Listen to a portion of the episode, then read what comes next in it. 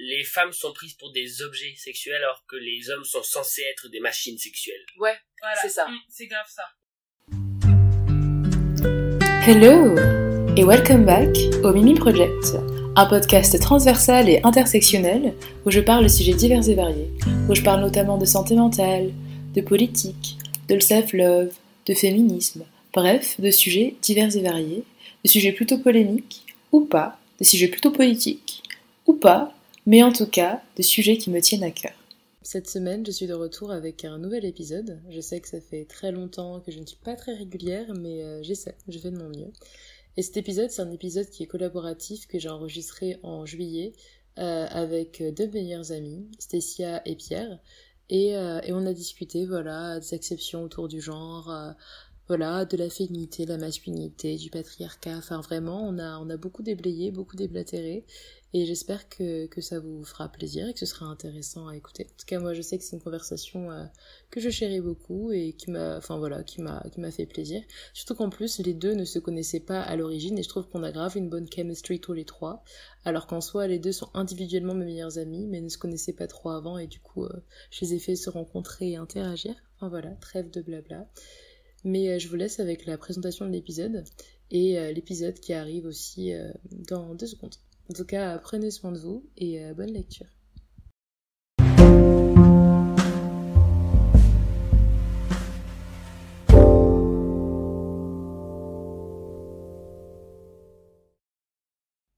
Alors bonjour, présentez-vous mes chers.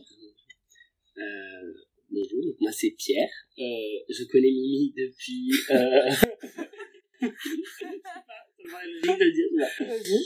Euh, je disais quoi? Je connais Mimi depuis... Je connais Mimi depuis six ans. Waouh, hi, Euh... J'ai vingt-deux ans, je suis un homme. Voilà, ton identification. Cisgenre, mm-hmm. homosexuel. Mm-hmm. Tu peux rajouter des catégories si tu veux. Je suis euh, portugais-espagnol. Genre, uh, if you want... Euh, uh... Qu'est-ce que je veux dire? Voilà, du coup, bah, pareil, euh, ma chère amie en face de, en face de moi, euh, présente-moi et donne-moi comment tu t'identifies, quels sont tes pronoms.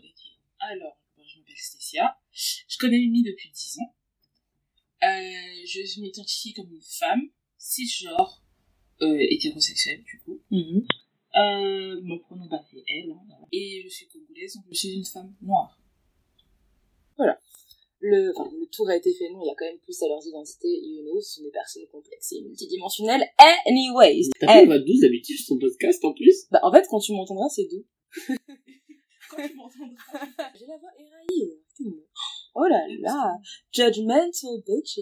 A few moments later. On va être plus sérieux maintenant, donc, euh, on va maintenant commencer avec les questions sur le genre. Du coup, toi, tu m'as dit, Stécia, que tu t'identifies comme une femme, et toi, Pierre, comme un homme, du coup. Euh, donc, est-ce que ce sont des, des, des identifications avec lesquelles vous êtes à l'aise? Est-ce que ces termes vous vont? Est-ce que le fait d'être... Enfin, est-ce que le terme homme te va? Tu penses que ça te va comme qualifié? Euh... Je dirais que oui. Le mm-hmm. terme homme me va. Moi, je me considère comme un homme. Euh... Mais je me suis déjà posé la question. Mm-hmm. Surtout, j'ai déjà remis en... en cause mon identité de genre, du coup forcément je sais que le enfin c'est pas que je sais que le terme homme me convient mieux, mais euh, vu que je me suis posé la question, euh, je sais que je suis à l'aise avec le fait d'être un homme et que c'est vraiment enfin, l'identité dans laquelle je me je me sens bien. D'accord. Et toi Stécia? Alors moi je m'identifie comme une femme parce que forcément c'est le genre que j'ai reçu à la naissance. Je l'ai pas non plus remis en question de manière euh, voilà invasive en mode, vraiment, est-ce que je me suis posée dans ma chambre en mode, Stécia, est-ce que, bon, t'es une femme, t'es un homme, qu'est-ce que t'es, t'es fluide, gender fluide ou quoi que ce soit, non, jamais. Mais ça me va parce que, je sais pas, j'ai jamais remis en question et on m'a toujours considérée comme une femme, on me perçoit comme une femme. Donc, euh, en soi, voilà, c'est ce qui me convient et je vais avec. J'avoue que moi, personnellement, genre, ben, je suis à l'aise avec ces termes, enfin, j'interviens aussi, bonjour la team, euh, je suis à l'aise avec ça. Enfin, je suis assez à l'aise avec ces termes, mais j'avoue que, un, déjà, je me suis déjà posé la question, mais surtout, je me suis demandé, c'est pour ça qu'on fait cet épisode aussi, ce que ça recouvrait, parce que vraiment, mais on en parlera plus tard sur le genre, Le genre, c'est des catégories, effectivement, c'est des identifications, c'est je me sens comme ça, ce qualifiant me va, mais c'est aussi beaucoup, euh, c'est une performance au final, parce que au fur et à mesure des années, au fur et à mesure du temps et des époques, euh, X, Y qualifiant est devenu caractéristique de ça, c'est devenu un attribut de fé- féminin, c'est devenu un attribut masculin, alors que c'est des choses qui sont pas écrites dans la pierre, tu vois ce que je veux dire ? Du coup, c'est pour ça que je me dis que c'est intéressant de... pas nécessairement de remettre en question ces catégories, mais pas les catégories en tant que telles, mais ce qu'elles recouvrent. Parce que c'est des mots qui sont arbitraires, je trouve, parce que on va dire que, ben on en parlera plus tard justement, X attribut sera féminin, X couleur sera qualifiée de féminine ou masculine, et X chose de féminine ou masculine, alors que soit ce sont des situations et des choses factuelles qu'on va genre entériner dans une catégorie. C'est pour ça que du coup je trouve que c'est vraiment intéressant de se questionner là-dessus et de savoir du coup ce qui recouvre, est-ce qu'on pense que cela recouvre, est-ce que c'est, ça peut être vraiment pour d'autres personnes. Voilà, ah, du coup... Euh...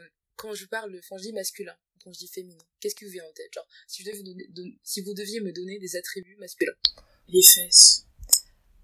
Ok, je, je parlais de qualificatif. A few moments later. J'ai voilà. pas dit atout, j'ai dit attribut. Attribut, moi je dirais douce.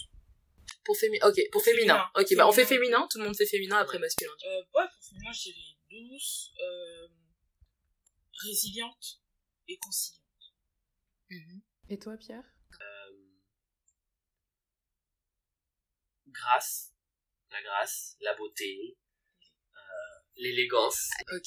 Bah, je pense que c'est intéressant de réfléchir sur ces catégories déjà parce que pourquoi ces éléments seraient féminins et masculins ? Parce que la grâce en soi, c'est un élément genre général. Mmh. Pourquoi, par exemple, le terme que tu m'as donné pour la féminité, c'est douce, d'après toi ? Du coup, moi, on m'a toujours dit, euh, notamment bah, mes tantes, encore ma mère, pas tant que ça, mais mes tantes, mes oncles, ils m'ont toujours dit « Stécia, sois plus douce, une femme ne devrait pas crier, une femme ne... » Parce que sachez que bah, j'ai grandi au Congo, et du coup, j'aimais, j'avais une activité très très particulière, c'était monter aux arbres. Donc, quand je faisais ça, bah, je montais, je tombais, je sautais, je faisais des roulades, et on me faisait, mais c'est pas une activité de filles, les filles sont douces, les filles, elles sont assises, elles dessinent, elles... Je sais, des, des trucs clichés, mais elles font du tricot, de la couture, en mode... Mm-hmm. Et ça, c'était en fait associé à la douceur, du coup, pour moi, dans mon enfance. Et je trouve que c'est cool, du coup, que t'aies développé là-dessus, parce que je pense que, justement, douceur, conciliance, ça a beaucoup à faire, conciliation, bon, désolé les gars, le français, hein, mais douceur, conciliante, tout ça, c'est des adjectifs, justement, qui sont assez caractéristiques de l'image qu'on se donne de la femme. Voilà, je sais ça. Pas si vous avez écouté mon... Bon, c'était un podcast qui était plus sur le genre, je crois. Je crois que c'était sur le patriarcat, j'en ai vite fait parler.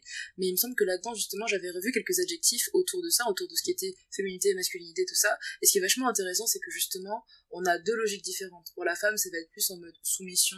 Soit on va pas être sur... Voilà. Ce que j'allais dire, en fait, c'est je trouve que les adjectifs que t'as donnés, du coup, c'est un peu l'image de la femme au foyer ouais. euh, typique. Euh, elle est douce, elle est gentille avec ses enfants, elle fait plaisir à son mari.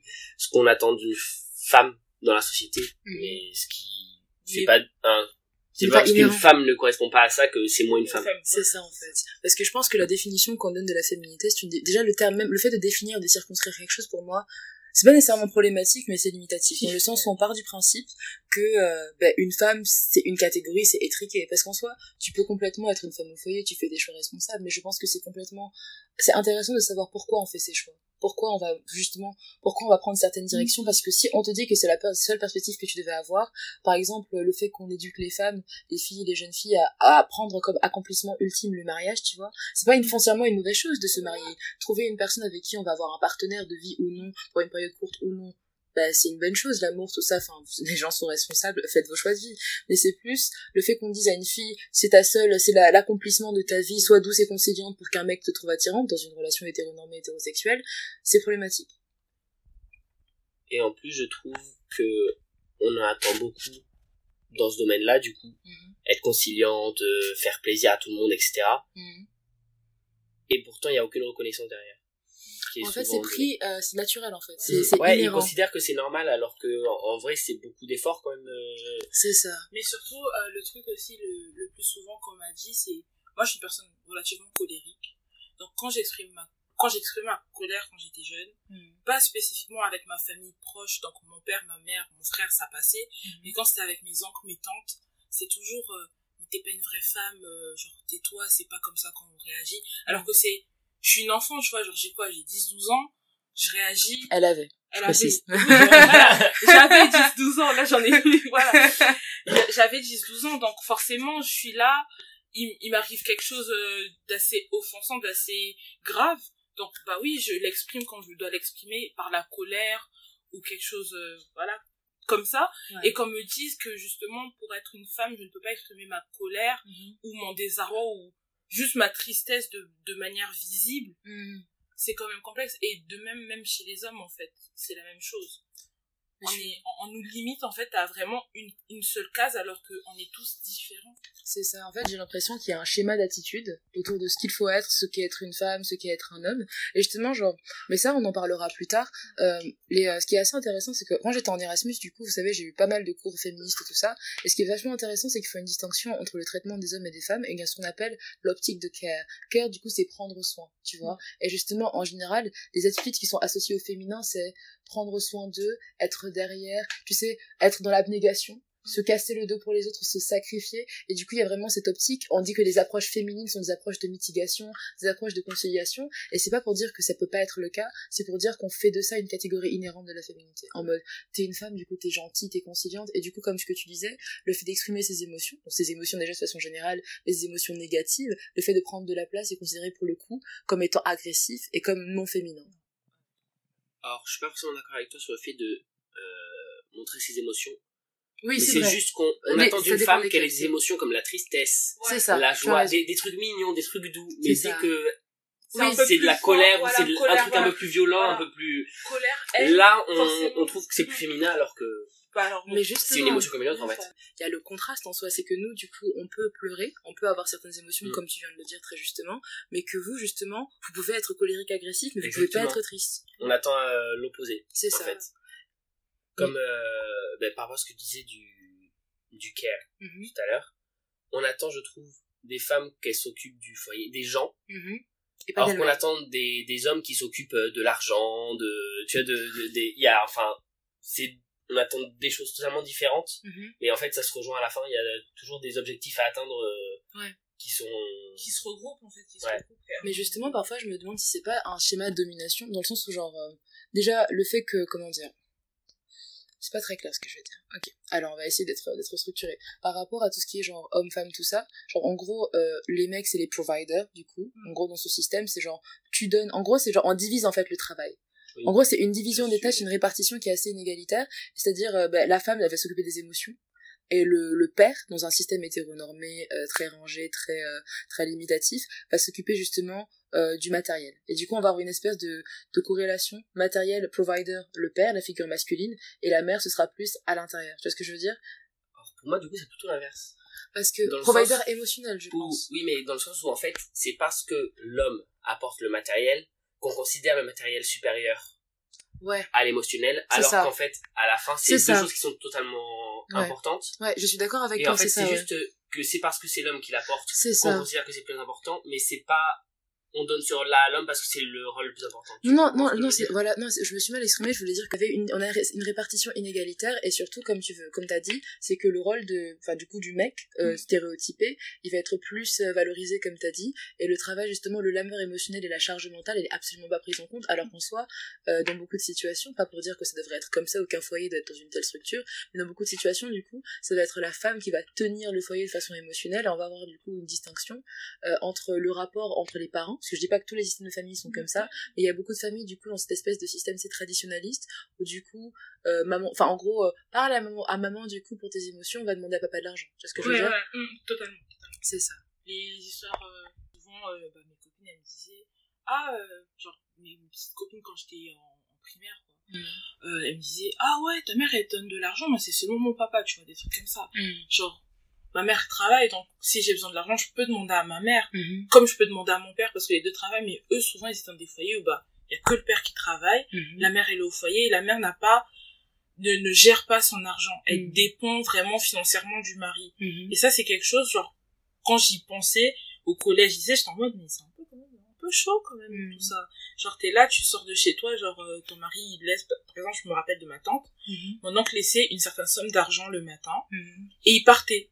Et du coup, elle se démerdait, en fait, avec cet argent. Genre, si c'était, il s'en fichait que c'était assez ou pas assez, mm-hmm. il laissait, puis elle avait juste à faire ses affaires avec ça. Okay. Donc, au bout d'un moment, tu sais, mais il gérait pas, genre, quand il lui disait, euh, oui, euh, mais t'as pas laissé assez, bah, t'as qu'à travailler, tu vois. Ce qui est vachement chaud aussi, c'est que on se, parce que je dis pas, genre, ce qui m'énerve aussi, c'est dans une, dans une portion du féminisme, du coup, c'est un féminisme très euh, pinkwashed, très euh, ah, ah tout ça. C'est on juge beaucoup, tu sais, il y a, il y a un standard du coup de ce qui est une femme, de ce qui est une féministe, et du coup, tu peux pas faire ci ça, alors que je trouve que c'est complètement injuste. C'est si tout le monde n'est pas libre, en fait, personne n'est libre, et c'est pas parce que tu peux, t'as la possibilité d'exploiter autant que les hommes que t'es féministe, en fait. C'est, enfin, clairement, pour, pour, je veux dire, comment dire. C'est, euh, tu sais, il y a certaines femmes qui disent, bah, les femmes au foyer, c'est pas des féministes, tu vois. Et c'est pas nécessairement vrai, parce que tu pars du principe que tu juges les choix de quelqu'un sans les connaître. Mais après, je pense que c'est intéressant de savoir pourquoi on fait nos choix, pourquoi on choisit certaines directions de carrière, par exemple, et pourquoi certains emplois vont être considérés comme plus féminins ou plus masculins, tu sais ce que je veux dire. La charge émotionnelle, le fait que certaines professions sont féminisées, masculinisées. Et justement, je trouve que c'est vachement, euh, comment dire, qu'en gros, on est dans une société, justement, où on va être, on va être matrixé, on va être formaté, du coup, par rapport à, justement, ces idées masculinité, féminité, et on nous met dans cette boîte et dans l'autre, et justement, par exemple, certaines personnes vont choisir le mariage, choisir d'être femme au foyer. Je dis pas que leurs choix sont pas informés, mais pour beaucoup, quand on t'a pas donné d'autres aspirations, d'autres, d'autres possibilités, en fait, c'est ça, c'est genre, les gens doivent avoir d'autres perspectives. C'est pas qu'ils ne peuvent pas ne pas choisir. Si quelqu'un est complètement à l'aise, que la maternité c'est son idéal, la personne a complètement le droit de faire son choix. Mais ce qui est intéressant, je pense, c'est de comprendre pourquoi, pour beaucoup de situations, beaucoup de, pour beaucoup de personnes, justement, elles vont se retrouver dans une situation où c'est la seule option qu'on leur a donnée parce qu'on leur a appris que c'était l'objectif à atteindre. Je sais pas si vous voyez ce que je veux dire. Vas-y, désolé. Euh, ben, et du coup, par rapport à ça, je vais donner mon expérience à moi, du coup. Parce que du coup, moi je, j'ai grandi dans, dans le foyer euh, typique du papa qui va travailler, maman qui reste à la maison s'occuper des enfants. Mm-hmm. Mais euh, pour autant, ma mère, enfin, je l'ai jamais vue comme euh, une femme soumise du tout. euh, elle a jamais été comme ça, parce que juste, euh, faut savoir que mes parents quand même viennent d'un milieu où ils étaient très pauvres. Euh, et du coup, effectivement, ma mère, son rêve c'était quoi ? Fonder une famille, parce que son histoire familiale, tout ça, enfin, beaucoup de choses ont fait que pour elle, être mère c'était le le summum, euh, enfin le, ce qu'elle aspire, ce à quoi elle aspire dans la vie, mm-hmm. et qu'elle voulait vraiment s'occuper de nous, être présente pour nous, et cetera, parce que ben, sa mère n'a pas pu le faire pour elle, mm-hmm. et euh, aussi parce que, comme tu as dit, elle n'avait pas d'autres d'autres aspirations, vu qu'elle savait très bien qu'elle pouvait pas faire d'études parce qu'elle n'avait pas l'argent, elle a, enfin, elle avait rien rien d'autre en fait, mm-hmm. à faire de sa vie, mm-hmm. mais euh, mais pourtant euh, elle, enfin, elle était pas une femme soumise du tout, c'est elle qui gérait le budget à la maison, elle s'occupait de, ben, de moi et de mes deux sœurs, mm-hmm. euh, elle était super présente à l'école, elle était présente pour tout le monde, c'est dans ça. Sa famille, elle s'occupait de tout le monde tout le temps. Super bonne, quoi. Voilà, et, et pourtant, euh, enfin, pour beaucoup, euh, ils vont dire assez... qu'elle fait, elle fait pas grand chose, elle reste c'est à la ça. maison. Ouais. Mais euh, en attendant, euh, tu venais chez moi, tu pouvais manger par terre. Euh... en attendant, elle avait toujours euh, au moins cinq visites par jour de quelqu'un qui voulait faire des papiers, qui avait besoin d'elle pour l'emmener quelque part. C'est ça, en fait. Elle était toujours euh, super occupée, elle se posait jamais. Mais en fait, c'est ça, mais c'est vraiment ça, l'abnégation. En tant que femme, j'ai l'impression qu'on nous apprend ça.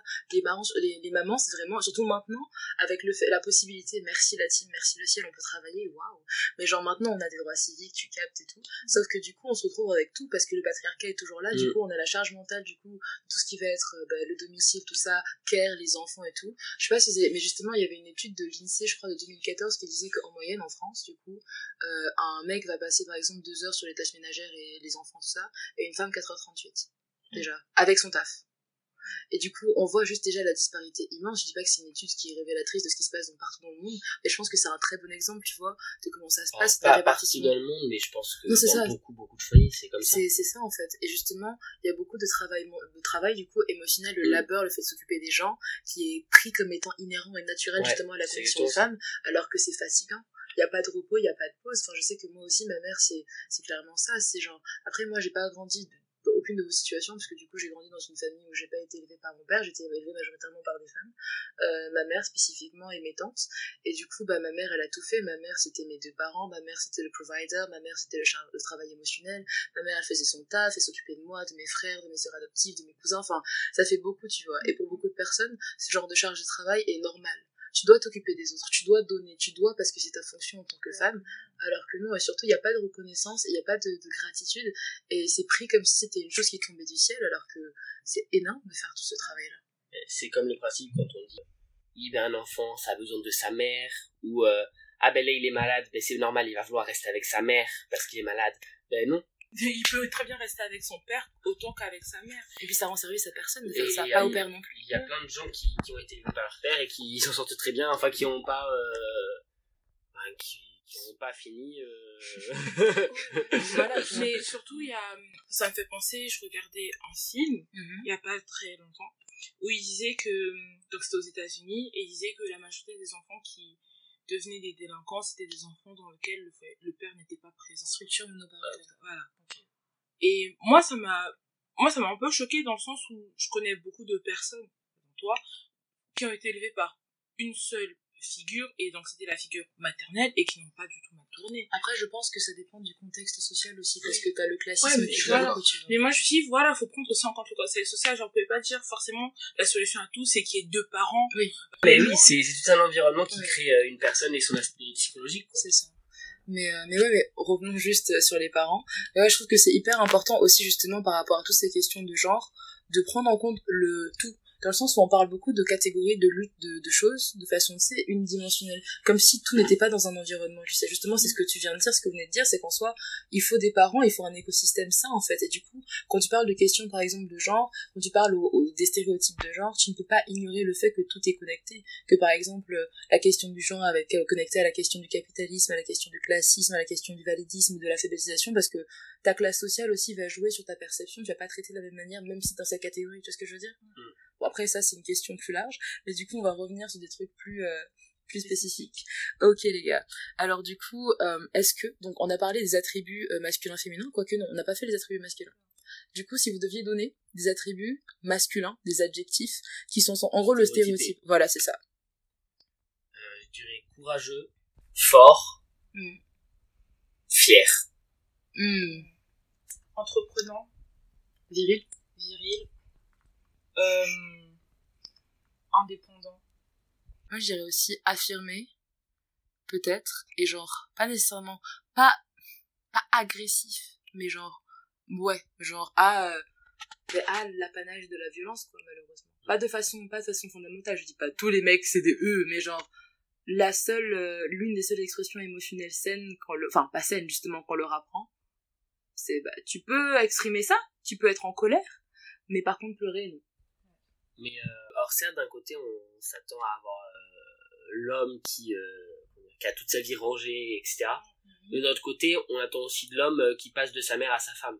Il, il, il a sa mère, sa mère fait tout pour lui, lui il est tranquille, machin. Mm-hmm. Il prend un peu son indépendance, il trouve une, une femme, et puis là, c'est la femme mm-hmm. qui va s'occuper de, de tout le... Ouais, bah dans, dans de tout ranger. Là, dans ce sens-là, on peut parler aussi de la cuisine, du coup. Genre. Oui, par exemple, les, c'est... Les, juste le truc ça. Le plus bête, genre, les garçons... Il, quand tu dis il passe de la mère à la femme, genre c'est la mère qui prépare quoi. Pour lui, ils se font nourrir. C'est un statut d'assisté. C'est sa femme, voilà, ouais. c'est ça. Du coup, ouais, genre, indépendant, du coup. Ouais.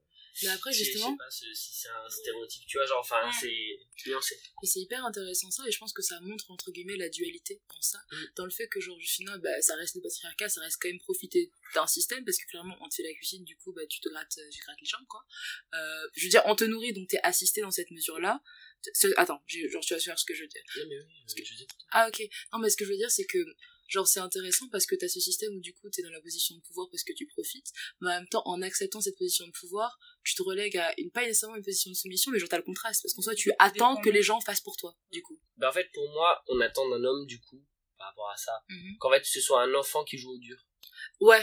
C'est, ouais, tellement, c'est, c'est tellement c'est ça, c'est tellement ça. ça. C'est, c'est, on lui dit bon, euh, reste dans, dans, dans ta vie d'assister, tout ça, machin. Mais, mais t'auras semblant. l'impression d'avoir le pouvoir. Fais semblant et, et, et, et, et prends les décisions, même si tu sais pas de quoi tu parles, c'est pas grave. Allez, tout le monde doit être ta maman. Mais ouais, et toutes les, toutes les femmes sont ta mère. Voilà. Voilà.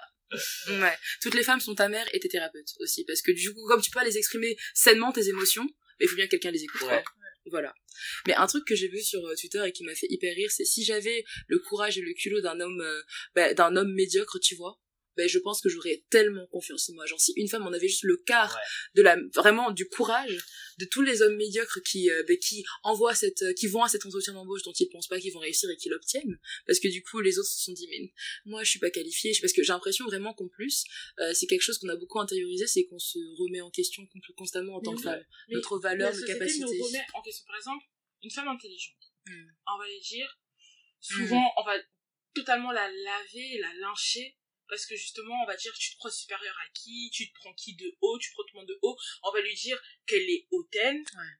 Que... Alors qu'un mec, ce serait affirmé, mais capable. Et même, on va aussi dire à une femme, par son intelligence, qu'elle va faire peur aux hommes. Voilà, c'est ça, ouais, tu vas faire peur. Ça, littéralement. Jou- tu sais, le, le principe de...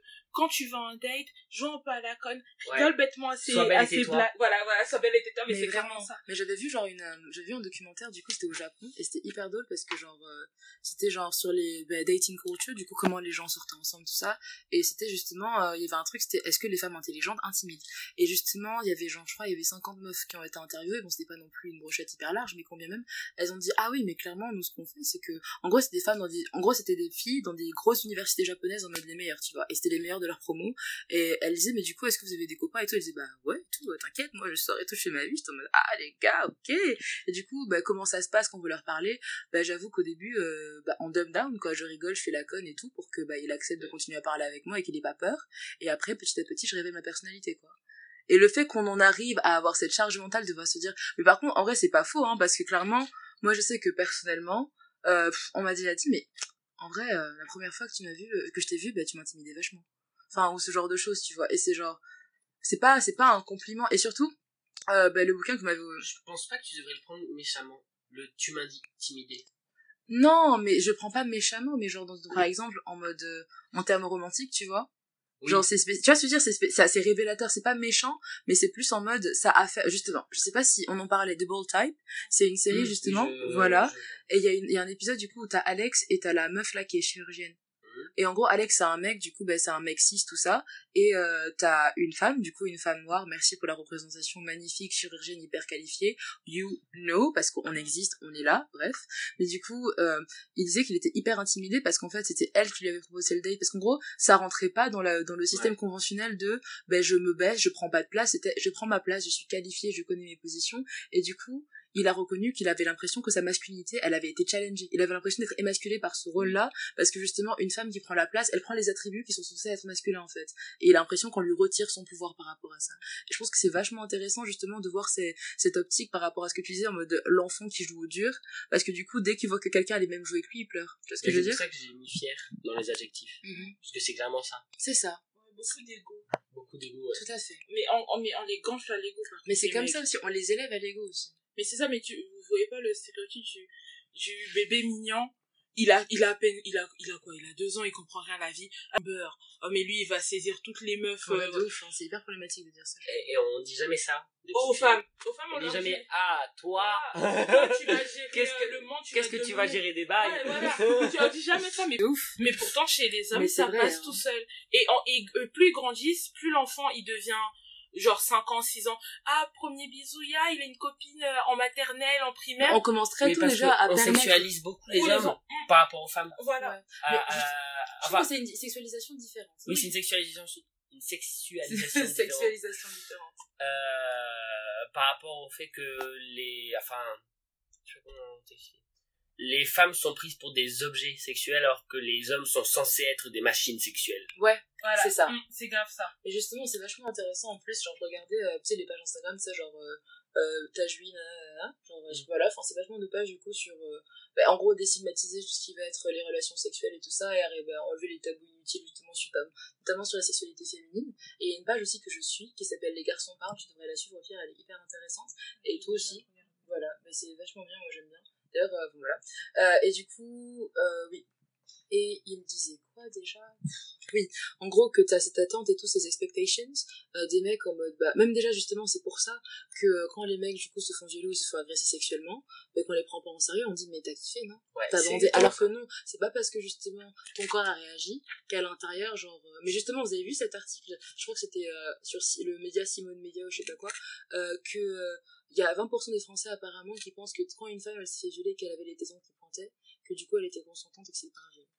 Alors que pas du tout, c'est ton, ça, corps en fait. Peut, ton corps réagit déjà quand tu te fais agresser juste de manière, même pas non sexuelle, mais juste agresser, ton corps a deux réactions. Soit tu peux, enfin, t'as même plusieurs réactions, tu peux t'évanouir, crier et te mettre à courir, ou juste, et c'est la réaction la plus euh, commune dans, dans, les, euh, dans les, les agressions sexuelles, ton corps se fige. La sidération. Ouais, voilà.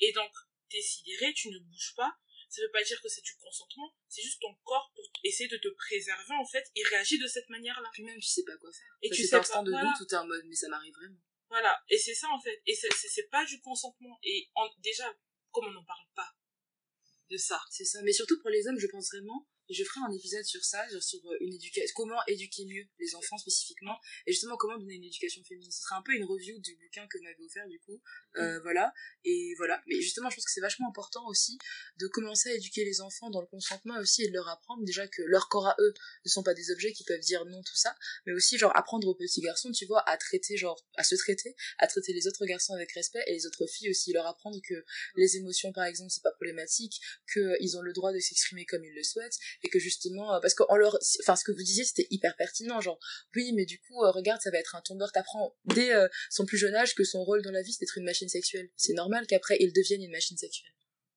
Euh, mais enfin, qu'il aspire ça... à l'être, en tout cas. Moi, je me reflète aussi sur un truc, c'est, euh, l'appro... c'est l'apprentissage de la pudeur. Mmh. Je trouve que, par exemple, on n'apprend pas aux garçons à être pudiques. Mmh. Genre, euh, on est en mode, bon, mais mets-toi à poil là, cours tout nu, c'est pas grave, hein. Or qu'une fille, pas du tout.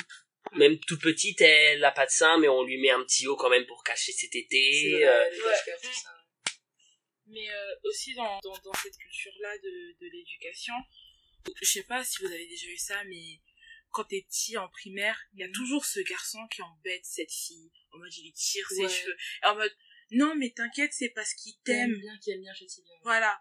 Mais ça, c'est malsain. Je suis désolée. Mais comment encourager des relations toxiques ? Voilà. Et en fait, et ça se. Les deux côtés en soi, parce que lui, il va normaliser le, le fait, fait de maltraiter de... quelqu'un pour lui montrer son affection, et elle, elle va croire que être maltraitée, c'est l'amour. Voilà. Et, et ça, c'est, c'est un, un des problèmes, je pense, au niveau aussi du rapport de force et de pouvoir entre le, les femmes et les hommes. Mmh. Quand on nous éduque à se. Les, les femmes, déjà, on leur dit cache tes tétés, ne fais pas ci, ne fais pas ça, ne rote pas, des trucs comme ça. Tu ne pètes pas, tu ne pètes pas. Alors que le truc le plus euh... naturel au monde, de... genre, ou par exemple, juste les sports qu'on choisit pour oui. les filles quand oui. elles sont jeunes, mm-hmm. danse classique, ouais. natation. Des, en fait, tu vois, des, des sports qui, qui ne mettent pas, qui ne les mettent pas nécessairement en avant. Et pour les garçons, du coup, oh, mais surtout pas la danse classique, mais, euh, oh mon Dieu, mais le, le pire truc à faire, tu vois, pour un garçon. Pseudo, il fait de la danse classique, c'est euh, pour ça. Non, mais en fait, tous les sports qu'elle a cités, c'est les sports que je faisais quand j'étais petit, de la danse et de la, et de la natation. Bah, en vrai, tant mieux. Heureusement que t'as eu l'opportunité de le faire. Et moi, moi, par exemple, moi, je me souviens, je me sentais toute ma vie de ça, parce qu'on était que deux filles à faire du judo, mmh. en C M deux. C'était moi et ma meilleure amie, du coup, voilà. Et euh, je me souviens d'avoir entendu des parents venir parler à ma mère et lui dire « Mais comment tu peux laisser ta fille faire du judo ?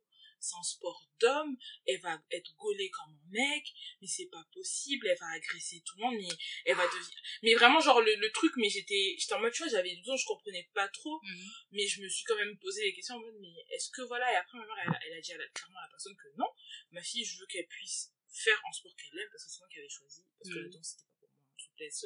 On n'est pas dedans. Je crois que maintenant, tu nous as montré hier soir que... Euh... Arrête. Désolée. Je toute ta communauté, ça. Ah oui, tu vois que Stécia a twerké toute la nuit. A few moments later. J'ai fait toujours des sports considérés par la société comme étant des sports masculins. Masculin. Football. Mm-hmm. Euh, et vite fait, euh, bah, un, un, un ball. Oui. Bon, le volley encore. T'as fait du rugby, non ? Ah oui, vite fait. Vite fait. Ouais. Je faisais aussi du skate, donc forcément j'étais le garçon manqué. Même le, la question même, le stéréotype même du garçon manqué est hyper problématique. Ça veut dire qu'en tant que fille, si tu fais autre chose, qui, bah, dès que tu diverges de la pseudo-norme, bah, t'as un, t'aurais dû être un garçon, genre tu peux juste être une personne qui a des centres d'intérêt multiples et qui aime faire certaines choses, bah, tu bah, vois. Voilà, c'est ça en fait. Et, mmh. et, et juste on, s'est, on est conditionné en fait depuis le primaire, quand t'es là, activité extrascolaire. Toutes les mères inscrivent leur fille à la danse classique, mmh. si tu fais l'erreur d'inscrire ta fille à autre chose, mmh. mais on regardait vraiment ma mère, mais quand elle me parlait en mode, mais elle inscrit sa fille au judo, j'hallucine. Mais ça, je trouve ça hyper euh, toxique, justement. Voilà, c'était, c'était... Moi, du coup, j'ai vécu quand même la situation inverse. Mais ça, c'est cool. Je suis grave Parce contente que... que, du coup, ta mère... Euh, bah, elle parce que ton père en soi, comme il a une conception hyper traditionnelle de la masculinité, c'est cool. Pas tant que ça. Pas tant que ça. Parce que en soi, mon père a la conception du du père qui qui comme tu disais le provider mm-hmm. et tout ça. Mais par contre, mon père pleure. mon mon mon père aime les comédies musicales, euh, tout ça, les les films tristes, tout ça. Enfin voilà. Euh, mais après, euh, en fait, ouais, mes parents, j'ai, j'ai dit, ils ont pas eu le choix. Vu que je dansais déjà euh, depuis que j'étais tout petit, je voulais aller au cours avec mes sœurs de danse, je voulais tout en faire. En fait, c'est parce que t'as eu la chance d'avoir des sœurs, c'est ça, c'est ça aussi. Qui, qui, j'ai toujours baigné là-dedans, du coup, ils m'ont inscrit. Mm-hmm. Mais c'est pas pour autant que, du coup, comme ce que t'as eu par rapport au rugby, par rapport au judo, j'ai eu le droit à, bon, la danse, c'est mignon, mais c'est quand tu es inscrit au foot. Voilà. Tu... Non, mais s'il aime pas le foot, c'est pas grave, il peut faire du hand ou du rugby. Ben non. non il aime la danse, on se fait la danse. C'est... Non, c'est... Et encore heureux, parce que bon, tu me voyais comme un long, c'est... En parlant de ça, je me souviens, du coup, troisième, je faisais du basket. Alors, j'étais la seule fille de l'équipe. Mais quel commentaire on n'a pas dit à ma mère. Mais euh, vous vous sentez à l'aise avec votre fille euh, en train de jouer au basket. En plus, c'est la seule fille. Les garçons doivent forcément la reluquer et tout ça. Mais déjà ça. Ah, c'est la seule les fille. Les garçons doivent forcément, forcément la reluquer. Ben non, en fait, s'ils sont bien éduqués, ils la reluquent pas. Et puis surtout, pourquoi vous partez du principe que vous allez hypersexualiser un enfant? Oui, voilà, j'avais, genre, j'étais en troisième, quoi. Je sais plus quel âge on entrait, genre quatorze ans. quatorze ans, ouais, en troisième. Donc, bon, j'étais la seule fille, mais... En fait, je venais pour du sport, donc moi, je n'étais pas nécessairement... Même les, mes, mes coéquipiers, on était une équipe, on était soudés, on venait, on jouait, et puis on sortait. Mais c'était surtout les adultes. Et ça, c'est ça qui m'a, mmh. qui me marque, en fait, qui me choque, c'est les adultes qui disent toujours, en fait, qui véhiculent mmh. toujours cette idée-là de une fille, forcément, est un objet sexuel, mmh. donc elle doit faire des... des sports, en fait, qui mettent en valeur sa sexualité plus mmh. qu'autre chose. Donc, ils étaient là en mode, oui, mais elle devrait plus faire de la danse, c'est plus approprié pour elle, mais tu me connais pas, tu sais pas qui je suis, tu connais pas ma personnalité, des gens que je ne connaissais ni d'Adam ni d'Ève, et ils, en fait, ils s'immiscent dans ma vie, comme ça. En fait, c'est ouf parce que c'est un cercle vicieux au final. C'est, ces personnes, du coup, ont été élevées dans un système, du coup, ils ont eu d'autres adultes qui leur ont appris ça, qui sont intériorisés, et en devenant adultes, ils reproduisent ce qu'ils ont reçu, en fait. Et du coup, c'est ça, justement, c'est pour ça que je me dis que c'est vraiment important de se déconstruire, vraiment de se remettre en question, de se demander, mais d'où vient ce que je crois? Est-ce que c'est vrai? Parce que, je sais pas, genre, euh, moi, je vis dans le monde et tout, enfin... je suis dans mon waouh mais genre on évolue et tout ça et on a des centres d'intérêt multiples et genre même au niveau vestimentaire par exemple genre mmh. moi j'aime bien genre bon voilà j'aime bien enfin j'aime bien tout quoi tu enfin être une femme ne se limite pas à un visuel à un visuel ou à une apparence tu vois genre tu peux t'habiller de façon androgyne être toujours une femme tu peux enfin moi j'aime beaucoup beaucoup de choses et j'ai pas l'impression que ça m'enlève ma identité en tant qu'être humain en tant que femme et je suis multidimensionnelle comme tout le monde je vois pas pourquoi on n'aurait pas la possibilité d'être tout à la fois en fait une personne du coup qui va se qualifier s'identifier comme homme et qui va mettre des vêtements qui sont qualifiés comme féminins enfin déjà genre des talons tout ça mais, en plus, mais c'est plus maintenant en plus ouais, que c'est socialisé comme tel parce qu'à l'époque enfin à l'époque à genre, l'époque bah, les talents déjà c'était ça avait commencé pour les hommes et c'était pour les hommes par exemple enfin les, les hommes mettaient des robes et des tuniques amples justement enfin il ouais. y a beaucoup de vêtements qu'on considère comme étant féminins maintenant mais justement ça et je retrouverai un bouquin là-dessus qu'on m'avait conseillé parce que c'était hyper intéressant c'était justement sur la gentrification et comment le comment dire, comment ces catégorisations sont apparues en fait, et comment justement les vêtements, c'est hyper intéressant, comment les vêtements, c'est-à-dire les costumes, tout ça, les robes et tout, comment ça a été mis en place, ont été justement un outil patriarcal pour vraiment donner des rôles sociaux aux hommes et aux femmes. Par exemple, les corsets, c'était vraiment pour qu'elles ne puissent pas faire autre chose que être dans le paraître et tout ça, et justement, c'est très intéressant, je retrouverai un article, il y a un article du coup sur les costumes et comment ils ont été faits justement, pour jouer dans les idéaux patriarcaux en mode, par exemple, les épaules carrées pour montrer qu'il est fort, la taille plus cintrée, cet idéal, tout ça. Et c'est ouf de penser que des détails aussi minimes puissent autant participer à notre formatage. Pardon, vas-y. Après, euh, aussi au niveau euh, de, du, des vêtements, mm-hmm. je pense qu'il y a aussi un petit côté capitaliste dans tout ça. Ah non, mais pas petit. Il est immensément présent, c'est ouf. Donc voilà, c'était juste la petite intervention. Petit capitaliste et aussi capitalisme racialisé, parce oui. que qui est exploité?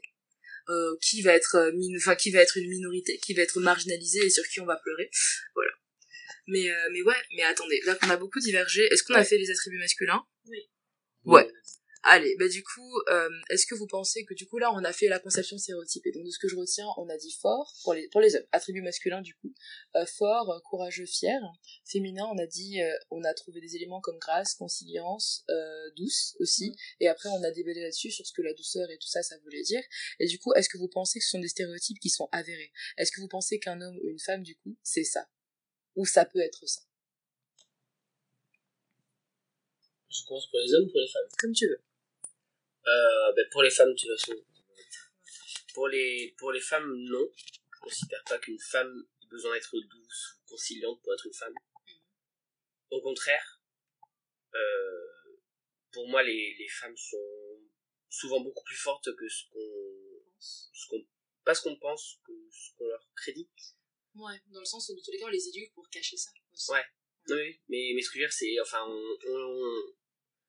Mm. enfin elles sont fortes, on le sait, parce qu'on sait qu'elles, qu'elles endurent beaucoup de choses, mais bon, on fait comme si on ne voyait pas. Et bah, du coup, pareil, pour toi, Stécia, est-ce que pour, euh, pour les hommes, est-ce que tu penses que c'est des stéréotypes qui sont avérés? Et est-ce que, aussi, autre question, est-ce que vous vous reconnaissez dans ces caractéristiques? Alors, bon, euh, je vais parler pour les hommes déjà, pour mm-hmm. commencer. Moi, je trouve que, en, des hommes que je connais, euh, ils sont souvent majoritairement très doux. C'est, ils correspondent pas justement à ces critères de, de force brute, à l'état brut, genre vraiment euh, des personnes qui sont là, être en mode « Ouais, moi je suis bonhomme, je porte tout, je sais, je porte ta culotte ici. » Non, mais pas du tout, c'est des gens qui comprennent, qui font des compromis, qui sont conciliants justement, mm-hmm. qui ont de la douceur. Bon, il y a toujours ce blocage émotionnel sur le fait de pleurer et tout ça. Mm-hmm. Ça va pas partir du jour au lendemain, la déconstruction, ça se fait pas en une nuit. Mm-hmm. Mais je suis quand même contente de, de connaître bah, quand même une certaine... palette d'hommes qui mmh. sont très doux, très conciliants et qui correspondent plus à, à des attributs dits féminins mmh. que masculins. Mais je vois, c'est vachement... Ah, vas-y, par contre, vas-y. D'accord. Je sais que tu voulais parler. Euh, non, non. Mais tu vois, c'est vachement euh, intéressant justement tout ça, parce qu'au final, on va être euh, formaté, mais au final, on sort toujours du formatage. Ça, c'est pour montrer à quel point ces catégories, elles sont étriquées, dans le sens où, genre, on met des catégories et puis on est tous en mode, mais en fait, je suis pas ça, mais en fait, c'est pas ça, mais en fait, c'est pas pour moi, dans le sens où, genre, par exemple, on dit que être une femme ou être un homme, c'est ça, c'est la force, c'est la conciliance, c'est nanana, et au final, tu dis, bah, c'est étriqué, enfin, je veux dire, il existe toujours des gens pour prouver que le système, et tu vois, c'est ça que je veux dire en soi, c'est que ça montre vraiment que ces catégories, elles sont trop réductrices et qu'il faut penser et les repenser, dans le sens où quand tu pars du principe que tu vas avoir un moule qui va correspondre à tout le monde, il y aura toujours des gens qui diront, bah, ça me va pas. Et du coup, le seul fait qu'on existe montre clairement qu'on devrait avoir l'opportunité d'être plus que ces catégories. Non, mais clairement, genre, euh, un homme timide. Mm. Pour certaines personnes, ça n'existe pas. Un homme, ça peut pas être timide. Un homme, ça peut pas être discret. Ou alors, du coup, ça va être, ça va exister, mais tu vas avoir la féminisation. Justement, voilà, ah, ça. Mais il est gay, tu vois. Voilà, c'est ça. Malheureusement. Mais, euh, oui, du coup, voilà, genre, j'en connais énormément des garçons timides, mais qui sont, du coup, qui ne, qui ne sont pas forcément homosexuels ou qui n'ont pas, qui sont cisgenres tout simplement, mm-hmm. et hétérosexuels, mais qui sont timides, très discrets et qui sont souvent dans l'élégance, mm-hmm. euh, tu vois, la beauté, ils aiment bien prendre soin. Par exemple, juste mon père, il aime les manicures et les pédicures, mais sa passion. Mm-hmm. Il est tous les week-ends, il se prend des rendez-vous, il va se faire une manicure, une pédicure. Mm-hmm. Mais il n'y a pas de souci, il n'y a pas, il n'y a personne, personne dans ma famille, ma mère ne remet pas en question sa, sa masculinité, sa masculinité, son humanité, ça. Tout simplement. Voilà, aussi. C'est ça. Alors que là, je, je connais très bien des gens, genre, tu, t'es là, tu dis, ah ouais, mon frère, il se démène comme ça, tu fais, ah, mais t'es sûr qu'il est pas un peu, euh, voilà, quoi. Mais non, mais déjà, un, ça se regarde pas. Deux, en quoi c'est lié, tu vois. Ensuite, trois, un, ce serait pas un crime. Pourquoi penser que cette éventualité est horrible, il va ouais. pas, enfin, c'est bon, on se calme. Et surtout, je trouve ça assez ridicule dans le sens où, genre, ça n'a rien à faire là. En fait, genre, qu'est-ce que ça a dit de sa personnalité? C'est comme tous les débats sur la putophobie en mode... Euh, c'est pas parce que, je sais pas, genre... Enfin, euh, c'est pas parce que t'as eu X relations sexuelles, c'est pas parce que t'as fait une chose que ton, ton intériorité est souillée. Quelle est la corrélation? C'est pareil pour ça, c'est genre, tu peux faire tout ce que tu veux, tu restes une personne. Mais du coup, euh, question, euh, la question à cinquante mille... Enfin, euh, les questions. Du coup, un, est-ce que vous reconnaissez là-dedans? Et du coup, oui ou non, pourquoi? Et la deuxième, ça va être, est-ce que vous avez l'impression que parfois, il y a une pression, justement, à ressembler à quelque chose, d'avoir ces caractéristiques-là en tant qu'homme ou en tant que femme? Euh, alors, en tant qu'homme, est-ce que je ressemble à ça? Euh, pas vraiment. Euh... Or, courageux, ça dépend... Je me considère comme quelqu'un de courageux, quand même. Ah ouais? Mais pas dans le sens courageux en mode euh, parce que oui euh, j'ai peur de, de la hauteur, euh, j'ai peur du feu, euh, j'ai peur des araignées, okay. J'ai peur de plein de choses, même si euh, mais pour moi genre être soi-même c'est déjà genre ouais. quelque chose, s'affirmer c'est mm-hmm. tu vois c'est des choses pour lesquelles il faut du courage dans un système, donc oui je me considère comme quelqu'un de courageux euh, mm-hmm. quand même, même si oui j'ai peur de, de petites bêtes mais euh, mais ça fait pas de moi genre un lâche pour autant. Mais justement je trouve que c'est intéressant parce que c'est une caractéristique, c'est un terme tu vois parce que le langage il est hyper multidimensionnel, mmh. mais que tu peux tu peux reclamer un terme et justement te l'approprier dans le sens où genre vraiment. la conception euh, la conception du courage masculine ça va être je fonce, je suis un aventurier, je casse tes portes et tout, alors que Ouais, désolé, c'était très très cliché, mais genre je trouve que c'est c'est hyper important ce que tu dis, genre être soi-même et être authentique, c'est le plus grand des courages, puisque dans un système qui te réprime et dans un système où on t'apprend que ta personnalité n'est pas censée exister, le seul fait de t'affirmer, d'être là en fait, je trouve que c'est ça, être courageux, c'est beaucoup plus que je pense comme toi, sans, enfin effectivement c'est cool si t'as pas peur des petites bêtes, tant mieux pour toi, ce n'est pas mon cas, mais je pense que c'est vraiment important genre de ouais d'avoir le courage d'être en fait, le courage d'avoir ses positions, le courage de s'affirmer, c'est hyper hyper important et je pense que c'est comme ça que tu grandis et que tu euh, évolues. Après euh, ben j'aime pas le mot viril mmh. de base. Pourquoi euh, ben parce que pour moi il veut rien dire. Mmh. Qu'est-ce que c'est le viril? euh, si c'est être un homme, ben oui, si c'est correspondre à un homme stéréotypé, euh, voilà, euh, bon fort, euh, c'est pas mes muscles qui qui vont me tuer euh, clairement. euh, Donc oui, je me suis... Enfin, je pense pas être un homme stéréotypé du tout. Mmh. Après, je pense que ça vient ben, aussi beaucoup du fait que j'ai beaucoup été avec des filles. Mmh. Parce que ben, j'ai grandi avec des sœurs, avec des cousines, avec une mère qui était beaucoup là, euh, avec des copines filles.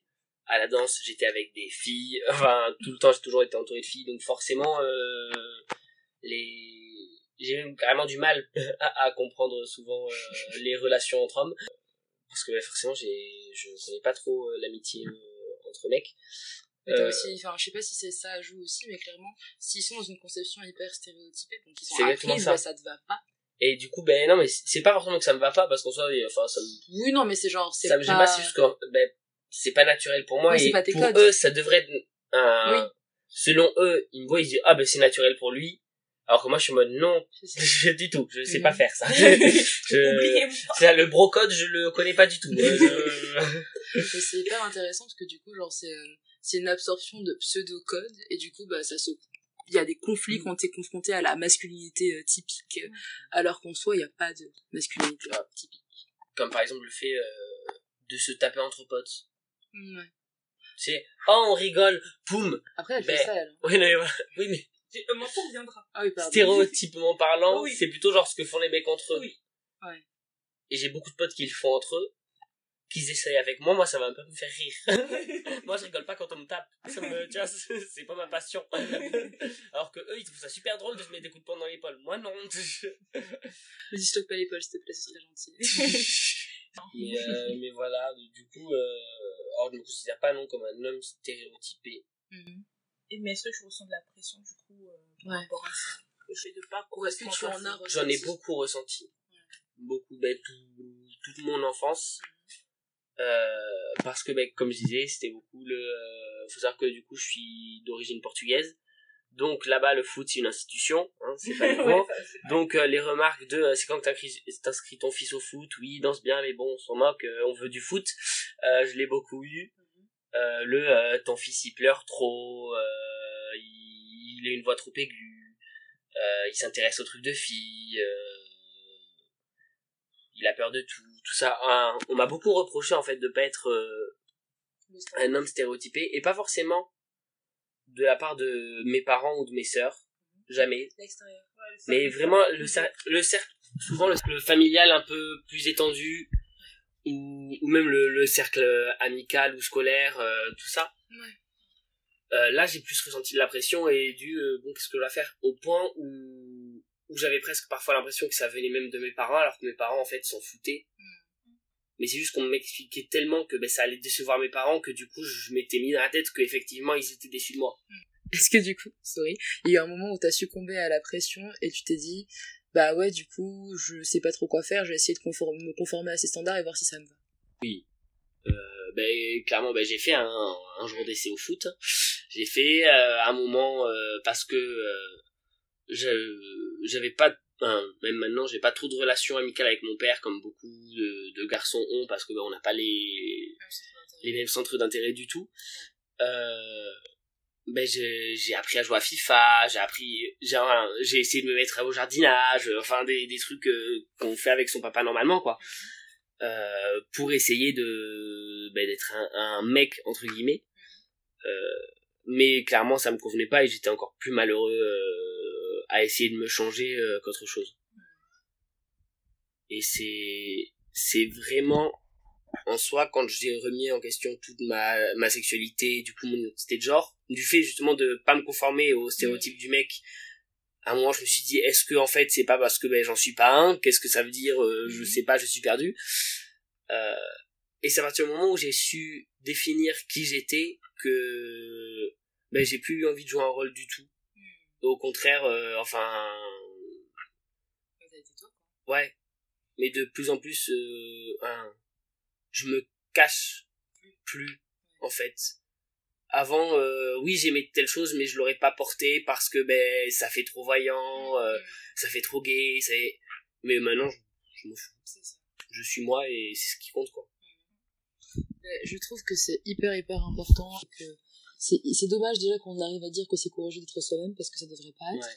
Mais c'est hyper important ce que t'as dit justement sur le fait de plus jouer un rôle, parce que c'est hyper symptomatique du fait que le genre est une performance. Tu vois ce que je veux dire? Mmh. Tu performes quelque chose pour rentrer dans un code, tu performes, euh, tu performes la cis-attitude, du coup, quand tu vas être une personne trans, pour euh, passer, pour, pour ne pas te faire caillasser, clairement. Tu performes euh, l'hétérosexualité pour pas te faire euh, caillasser non plus. Mmh. Tu performes plein de choses pour passer, du coup, mmh. et survivre. En fait, c'est ouf que, genre, c'est ça qui me tue, c'est ouf que, genre, ces qualifiants qui ne, n'appartiennent qu'à toi, Euh, soit autant remis en question par des personnes. Enfin, j'ai l'impression, limite, les gens, en te voyant être, se sentent remis en question. Et ça, c'est hyper bizarre parce que c'est très étrange, en fait, comme, euh, comme système. Et euh, par rapport à ça, justement, je suis d'accord avec toi, le fait que les gens ont l'impression que parce que toi, tu es différent, mm. ça, il y a un problème avec eux. Ouais. Dans le sens où, moi, j'ai beaucoup eu, par exemple, euh, ben, des amis garçons, du coup, mm. qui, parce que ben, j'étais... Euh, pas un mec stéréotypé, euh, était en mode je t'aime bien, mais distance parce que ben qu'est-ce qu'on va penser de moi, est-ce que si je suis ami avec toi ça veut dire que je suis comme toi, est-ce que ça change quelque chose à qui je suis, euh, ils se sentent challengés en, comme si en fait on, on était là et on remettait en question toute, le, toute leur vie, alors que non, en fait on est juste, enfin on fait on notre là, vie quoi, quoi. Mais c'est comme toute la peur de l'homophobie, tu vois, en soi, enfin toute la peur d'homophobie, non, toute la peur d'homosexualité, genre tous les mecs euh, bah, du coup hétéros qui sont en mode ah mais t'approches pas de moi du coup ça va se communiquer, ah mais, ou de l'autre côté aussi genre toute la lesbophobie ou inversement, enfin bref la biphobie tout ça, en mode ah euh, t'aimes les garçons, t'aimes les filles, ah non mais t'approches pas de moi, genre les gens ont des types et des préférences en fait, t'as cru que t'as cru t'étais dans le dans le comment dire dans la ligne de tir de tout le monde, déjà un calme-toi, t'es pas si beau, euh, voilà, et euh, et ouais, mais ça ça m'énerve vachement et je trouve que c'est vachement important aussi parce enfin c'est vachement important de se rendre compte de ça parce que genre les identités sont des armes, j'ai l'impression, c'est genre t'es là et t'es remis, t'es remis en question fondamentalement et je comprends pas, enfin comment dire, je pense qu'il faut se qu'il faut justement qu'on apprenne aux gens à être beaucoup plus sécure dans leur identité, de se rendre compte qu'ils peuvent exister, que les autres peuvent aussi. C'est pour ça que c'est important de se rendre compte que les catégories masculin-féminin, elles sont pas unidimensionnelles, parce que du coup, si tu sais que tu peux être comme tu veux, t'as pas à demander pourquoi l'autre est différent, et du coup, est-ce qu'il nous remet en question ? Par rapport au genre, pas encore, mais je trouve que par contre, par rapport à la sexualité, il y a vraiment beaucoup de progrès. À l'heure actuelle, parce que ben, je sais que maintenant, par rapport à quand j'étais plus jeune, j'ai beaucoup euh, d'amis mecs hétéros qui s'en foutent que je sois gay ou pas, et, euh, et qui sont très au courant que de toute façon ils ne sont pas mon type et que de toute façon je ne vais rien tenter avec eux jamais, et cette, cette image de la menace gay tout le temps là, que, que l'homosexuel forcément il veut coucher avec tous les hommes de la terre, oui. Petit à petit elle est totalement déconstruite et je trouve ça bien. Je suis d'accord. Ça me fait plaisir qu'il y ait ça, mais même après, je pense qu'il y a encore beaucoup, beaucoup de personnes mmh. qui sont, euh, qui sont encore là-dedans. Et puis même, même si t'étais le type de quelqu'un, en fait, les amitiés platoniques, ça existe. Tu peux être pote avec quelqu'un sans avoir envie de lui monter dessus. Enfin, t'as des amis qui sont de notre, dans notre genre que toi, ça te va très bien, t'es pote avec et tu leur montes pas dessus. Euh, c'est pareil pour tout le monde, en fait. Tout le monde est capable de nouer, sauf les psychopathes, je suppose, des relations amicales potentiellement saines, genre, euh, le respect, quoi. Après, le problème, surtout, c'est l'ignorance. Oui, c'est ça. Mais c'est pour ça qu'il faut en parler plus, mmh. justement. Moi, je sais que, ben, du coup, j'ai beaucoup d'amis qui, quand ils me rencontraient, euh, ils avaient aucun ami homosexuel, euh, dans leur milieu, ça se faisait pas, euh, on fréquente pas les homosexuels, c'est bizarre. Mmh. Ils m'ont rencontré, ils m'ont adoré, évidemment. En France, euh, you know... Euh... Et, et en vrai, ça a totalement changé leur point de vue. Mmh. Et euh, même, euh, enfin, sur plein de sujets, et cetera, en parlant avec eux, et cetera, à force d'avoir une perspective différente de celle dans laquelle ils ont grandi, c'est ça. les gens peuvent se rendre compte de, de leurs bêtises et, et qu'il y a, il y a encore du chemin à faire et qu'ils peuvent faire ce chemin eux-mêmes, euh, même en étant adultes en fait. Bah, du coup, euh, pour moi, je sais que j'ai une certaine dualité dans ma personnalité, c'est-à-dire que je vais correspondre un peu aux deux, des, aux deux stéréotypes des attributs, dans le sens où je suis pas nécessairement douce, comme je l'ai déjà dit, mais par contre, euh, j'aime énormément prendre soin de moi, ça c'est une passion. Et du coup, je me souviens que j'ai commencé à prendre soin de moi, mais parce que justement, je voulais euh, rentrer dans le, dans le cadre. Okay. Parce que j'avais déjà eu plusieurs petits copains qui s'étaient plaints justement de, de ce côté un peu garçon manqué que j'avais. Mmh. Et qui me disaient, mais je peux pas te présenter à mes potes, je te ferai jamais sortir si tu t'habilles toujours comme ça. Sachez que je ne porte que des jeans quand je suis au lycée. Quand j'étais au lycée, je portais que des jeans, jogging, gros t-shirt bien large en mode... Euh, Voilà, je montre pas mon corps, tout ça. Je montre pas mon corps, tout ça. Mm-hmm. Parce que, bah, j'aimais bien. On cache genre les babies. Voilà, je cache me... les atouts. Voilà, je me sentais très à l'aise, en fait, comme ça. Tu vois, je m'étais oui. jamais remise en question. Ma mère, de toute manière, elle me disait juste, bon, ma mère, elle ne voulait pas que je mette que du noir. Parce oui. qu'elle dit, on met un peu de couleur, quand même. C'est ça. Ma mais mère sinon... aussi, la même. Bon, Myrène, t'arrêtes, là, le noir? Voilà. Mais sinon, en soi, genre, ma... mes... Mes... mon style vestimentaire ne la dérangeait absolument pas. Ouais. Et c'était surtout, bah, du coup, mes relations oui. amoureuses. Ouais. Les, les gens qui me jugeaient énormément parce que, bah oui, euh, t'es gothique, déjà t'es gothique, t'es noire, euh, en plus t'es une fille, mmh. tu, tu montres pas tes formes, c'est pas très sexy, c'est pas séduisant. On parlera de tout ça après et surtout de, de la féminité noire spécifiquement et de la féminité noire alternative. Parce que mmh. du coup, t'as ce modèle déjà de la féminité en général, la féminité noire aussi. Et du coup, le fait que ce soit compa- contradictoire pour certaines personnes, mais genre mmh. plus tard, juste petite note, salut, voilà, désolée, je t'ai coupé. Elle passe par là, elle non, passe par là. Ici. Et donc, euh, donc c'était, je pense, euh, en seconde. Donc, j'ai eu d'abord ma première relation avec euh, un, un jeune homme dont j'étais prégnant, qui, euh, pendant, on va dire, nos quatre mois de relation, ne, me, ne se montrait pas avec moi. Mm. C'était toujours euh, le mercredi après-midi quand il n'y avait personne au lycée, toujours dans des salles sombres, toujours euh, des, des, des petits mots, des petits gestes, mais jamais des... Euh, Stécia, euh, viens, on va manger ensemble au centre-ville, viens, mmh. je te présente mes... C'était en catimini, voilà, on... vite fait chez toi, je te voilà, parle c'est tout, ça. Mais à l'école, je euh, te parle voilà, pas. Je te connais pas, on se parle pas, ouais. Même si on est... les, les gens savaient qu'on était amis, donc je ne pense pas que ça aurait choqué des personnes qu'on se soit retrouvées en couple. Mmh. Mais bon, donc déjà ça, ça m'avait... Euh, ça avait énormément, énormément joué sur ma santé mentale à cette époque-là. Tu m'étonnes. Et donc j'étais en mode, mais est-ce que y a... j'ai un problème, il y a un problème moi et tout ça, mmh. et je devenais de plus en plus euh, alerte bah, à la pression extérieure, donc mmh. euh, aux commentaires des gens sur mes tenues vestimentaires, parce que bah, je sortais avec un homme relativement plus âgé que moi, mmh. qui m'a sorti, je te présenterai jamais à mes potes si tu t'habilles comme ça. Et il me dit, t'es pas du tout sexy, tu te mets pas en valeur. Il, il m'a dit, genre, je te dis pas que t'es moche, t'es, t'es une belle femme, mais tu te mets pas assez en valeur et tu me donnes pas envie en fait. Tout simplement. Très gentil.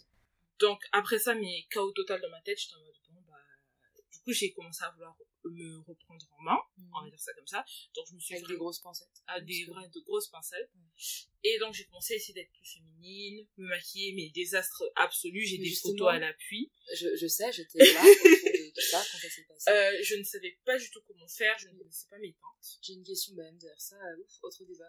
Mais justement, j'ai une question, genre, qu'est-ce que tu penses, genre, c'était quoi l'idéal féminin auquel tu aspirais, du coup, et du coup, qu'est-ce que c'était pour toi de devenir plus féminine, de devenir plus femme, dans cette perspective ? Ok, alors, moi, vous voyez, j'avais une mère qui ne se maquille quasiment jamais, elle met juste euh, du rouge à lèvres, et légèrement de la poudre, genre, euh, les sourcils, voilà. Parfois ? Non, même pas les sourcils, elle fait pas ça, elle aime pas ça.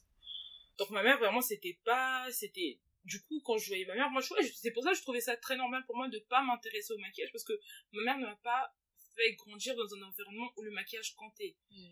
Mais du coup, suite bah, à ces relations-là toxiques, euh, mmh. j'espérais euh, l'état, tout ça, genre... Euh, mmh. Elles étaient quand même maquillées, et quand tu, quand tu les voyais, par exemple, sur scène, tout ça, les maquillages, les paillettes, les jupes, euh, tout ça, mmh. genre... Moi, j'espérais grave ça, genre vraiment le truc bien stéréotypé, la meuf toujours en la pop culture, du coup, voilà. a, a vachement joué, genre la représentation médiatique, du coup, de la féminité en voilà, soi. C'est ça. Du coup, ce stéréotype-là, la, c'était l'aspiration. C'était, voilà, c'était okay. l'aspiration. Il faut que j'achète des couleurs. Mais du coup, j'ai commencé à acheter des couleurs. Genre, j'avais un, un, un t-shirt bleu, pastel, pailleté. Mais je détestais ce t-shirt, mais je me mettais tout, tous les jours. Mais vraiment, genre, je le haïssais, hein. Vraiment, genre, quand je me voyais dedans, Pierre, je me disais... derrière, s'est dit qu'il aurait bien aimé mettre mon t-shirt. mais, mais vraiment, je, je, je, je, je, je, je, je l'ai encore quelque part, hein. Mais vraiment, genre, je détestais ce t-shirt. Sur cadeau, on adore. Mais comme quand je le mettais, bizarrement, les garçons me trouvaient plus désirable, apparemment. Je commençais à mettre beaucoup plus de jeans, de jeans slim et moins de jogging. Euh, essayer de, tu vois, mettre un peu de vernis, un peu de rouge à lèvres, des trucs comme ça, mais juste, justement, pour plaire aux autres. Et après, je me suis dit, bon, euh, donc, après cette période-là, donc, terminale, tout ça, je me suis dit, bon, j'aime, j'aime bien prendre soin de moi, mais j'ai pas envie que ce soit pour les autres, que ce soit pour moi. C'était vraiment sur moi. Et c'était pas, c'était pas les femmes, ni mon, mon entourage proche, mais c'était vraiment, pour moi, du coup, les hommes et les tantes, mes tantes aussi. Ouais. Du coup, les femmes aussi. Et les femmes, ouais. Du coup, mais les femmes plus âgées, pas les filles de mon entourage, genre les filles à l'époque, voilà.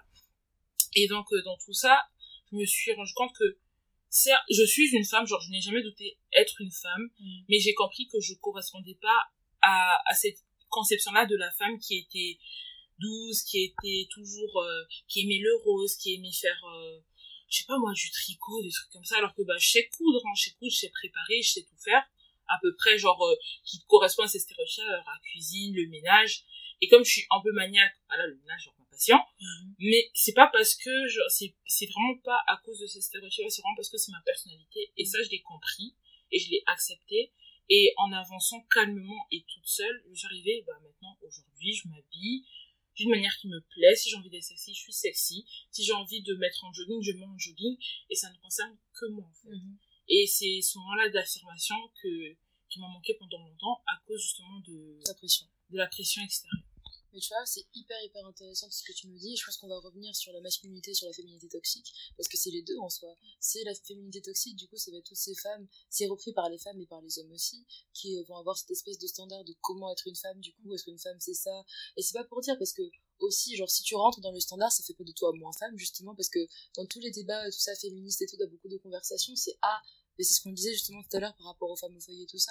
Genre, dès que tu, justement, quand tu rentres dans le moule, supposément, bah, t'es, du coup, t'es trop un cliché. T'es... Alors qu'en soi, justement, être une femme, c'est multidimensionnel. Il y a autant, il existe des Stécia, il existe des Amélie. Bon, je sais pas qui t'es Amélie, mais genre, Amélie, supposément, tu conformes aussi aux critères.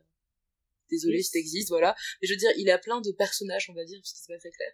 Il y a plein de personnes, il y a autant de femmes, enfin, autant de modèles d'existence, autant de féminité que de femmes, tu vois. Du coup, genre, c'est important de prendre en compte tout ça. Effectivement, on va avoir cette féminité, du coup, toxique, euh, qui est survisibilisée. Et il existe plein de féminités alternatives qui existent aussi, subversives, entre guillemets, et qui existent. On a tous de la place, on mérite tous, en fait, euh, bah, d'exister, quoi. Ouais.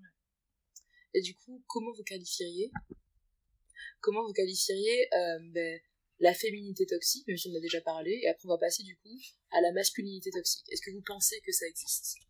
Ah, oui, clairement. Euh, féminité toxique.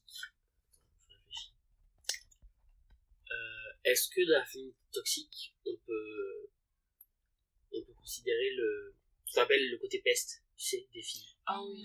On apprend aux filles à se démonter entre elles. C'est ça, littéralement. Et c'est, euh, c'est totalement ouais. toxique, c'est, il y avait une explication pour ça, je crois. Ouais, non, c'est ça. Ouais, voilà, en fait, forcément, dès le moment là où t'es une femme, faut que tu sois tout le temps dans... En rivalité. En rivalité, rivalité parce que tu dois prouver ta valeur. Mais surtout à un mec. un mec, voilà, à un homme. Et en fait, en, en fait, tout dans cette féminité-là qui est vraiment toxique, c'est en mode, tu dois être féminine, tu dois être toujours parfaite, lissée, euh, veloutée, tout ce que vous voulez, genre, je sais pas, c'est quelle la question je sors. Veloutée, mais... tout en tout en t'affirmant, en t'imposant et en en en en fait en cherchant ta valeur dans l'attention que les hommes t'apportent. C'est ça, et puis même maintenant j'ai l'impression que la féminité elle a grave évolué depuis, enfin évolué comment dire, dans le sens où maintenant c'est euh, hyper complexe, c'est genre euh, avant, enfin avant, genre à l'époque de nos parents c'était plus du coup ce modèle là, tu sais, très euh, très rangé tout ça, mais nous du coup comme on est progressiste entre guillemets, on est au milieu, c'est-à-dire que maintenant tu dois tout être, tu dois être, tu dois être, tu dois être soumise, mais tu dois être forte, tu dois être belle, mais quand même tu manges pas trop, mais quand même tu manges quand même, t'es une bonne vivante, mais pas trop, euh, tu dois être une femme fatale, mais en même temps être une femme douce. C'est ça, t'es sexy mais pas sexuelle. Et, t'es, voilà. T'es, ouais, t'es sexy mais pas sexuelle. C'est ça. Et euh, même... Euh, elle a du caractère, elle est chiante. Oh, oui. Elle a pas assez de caractère, elle m'ennuie. Oui. Merci. Et du coup, tu veux quoi ? Mais c'est ça, ouais, qu'est-ce que tu veux en fait ? Mais elle est trop pudique, elle est, c'est, elle est, c'est une prude, elle est frigide. Ah, elle a une vie sexuelle, c'est une pute. Genre, ouais. euh, pardon ? Genre, trouver, en fait, trouver... Euh, trente euros. Mais même, même quand on dit, par exemple, juste... euh, ce principe-là qu'une femme qui s'habille d'une certaine manière, qui met une certaine couleur, définit toute, toute sa personnalité. Mm. Genre si par exemple tu mets du rouge, tu mets du rouge, ah elle est vulgaire mais c'est dans vulgaire. Oh mon dieu. Tu mets du gris, ah mais elle est fade, elle est terne, mais mm. Oh de ouf, j'avoue, c'est grave euh... c'est grave, il euh, y a un code couleur limite. Ouais voilà, c'est ça, mais il y a grave un code couleur. C'est parce que tu veux aujourd'hui, c'est bien la couleur que tu veux. Ah de ouf. Et dans la et et du coup dans la masculinité toxique, je me souviendrai euh donc mon papa avait offert un polo rose à mon frère. Donc, mon frère a porté mmh. ce polo rose à l'école, lycée, tout ça. Mais il était, il l'aimait, hein, genre, c'était vraiment une couleur rose, mais magnifique, et donc je, je parle de ça, coucou, hein, mon yaya, si tu m'écoutes. Mais... Salut, Soso. Mais du coup, il l'a porté, et tout le monde, en fait, tu vois, tout le monde le regardait, le fixait, et c'était un peu en mode, ah, mais du coup, t'es gay, du coup, mais, tu vois, genre, vraiment, ça, genre, mais c'est pas une couleur d'homme, pourquoi tu portes du rose? Et je me souviendrai toute ma vie que pendant à peu près deux trois ans, mon frère a évité le rose. Mm. Et ça l'a traumatisé parce que tout le monde, en fait, le regardait, tout le monde venait l'aborder, même des gens qui ne connaissaient pas, qui ne parlaient pas de manière générale. Pierre, il hoche la tête, là. Juste précision. Tout le monde, vraiment, genre, tout le monde voulait, en fait, lui poser cette question-là. Est-ce que t'es devenu gay parce qu'il porte du rose et remettre en question, en fait, genre sa masculinité? Est-ce que t'es devenu gay? Voilà, mais voilà, genre, vraiment, mais toxique à fond. Du coup, bah, il évitait le rose, il mettait vraiment, pendant une époque, il mettait que du noir. Vraiment, il m'a rejoint aussi. Team Gothic. Team yes. Gothic, on était là.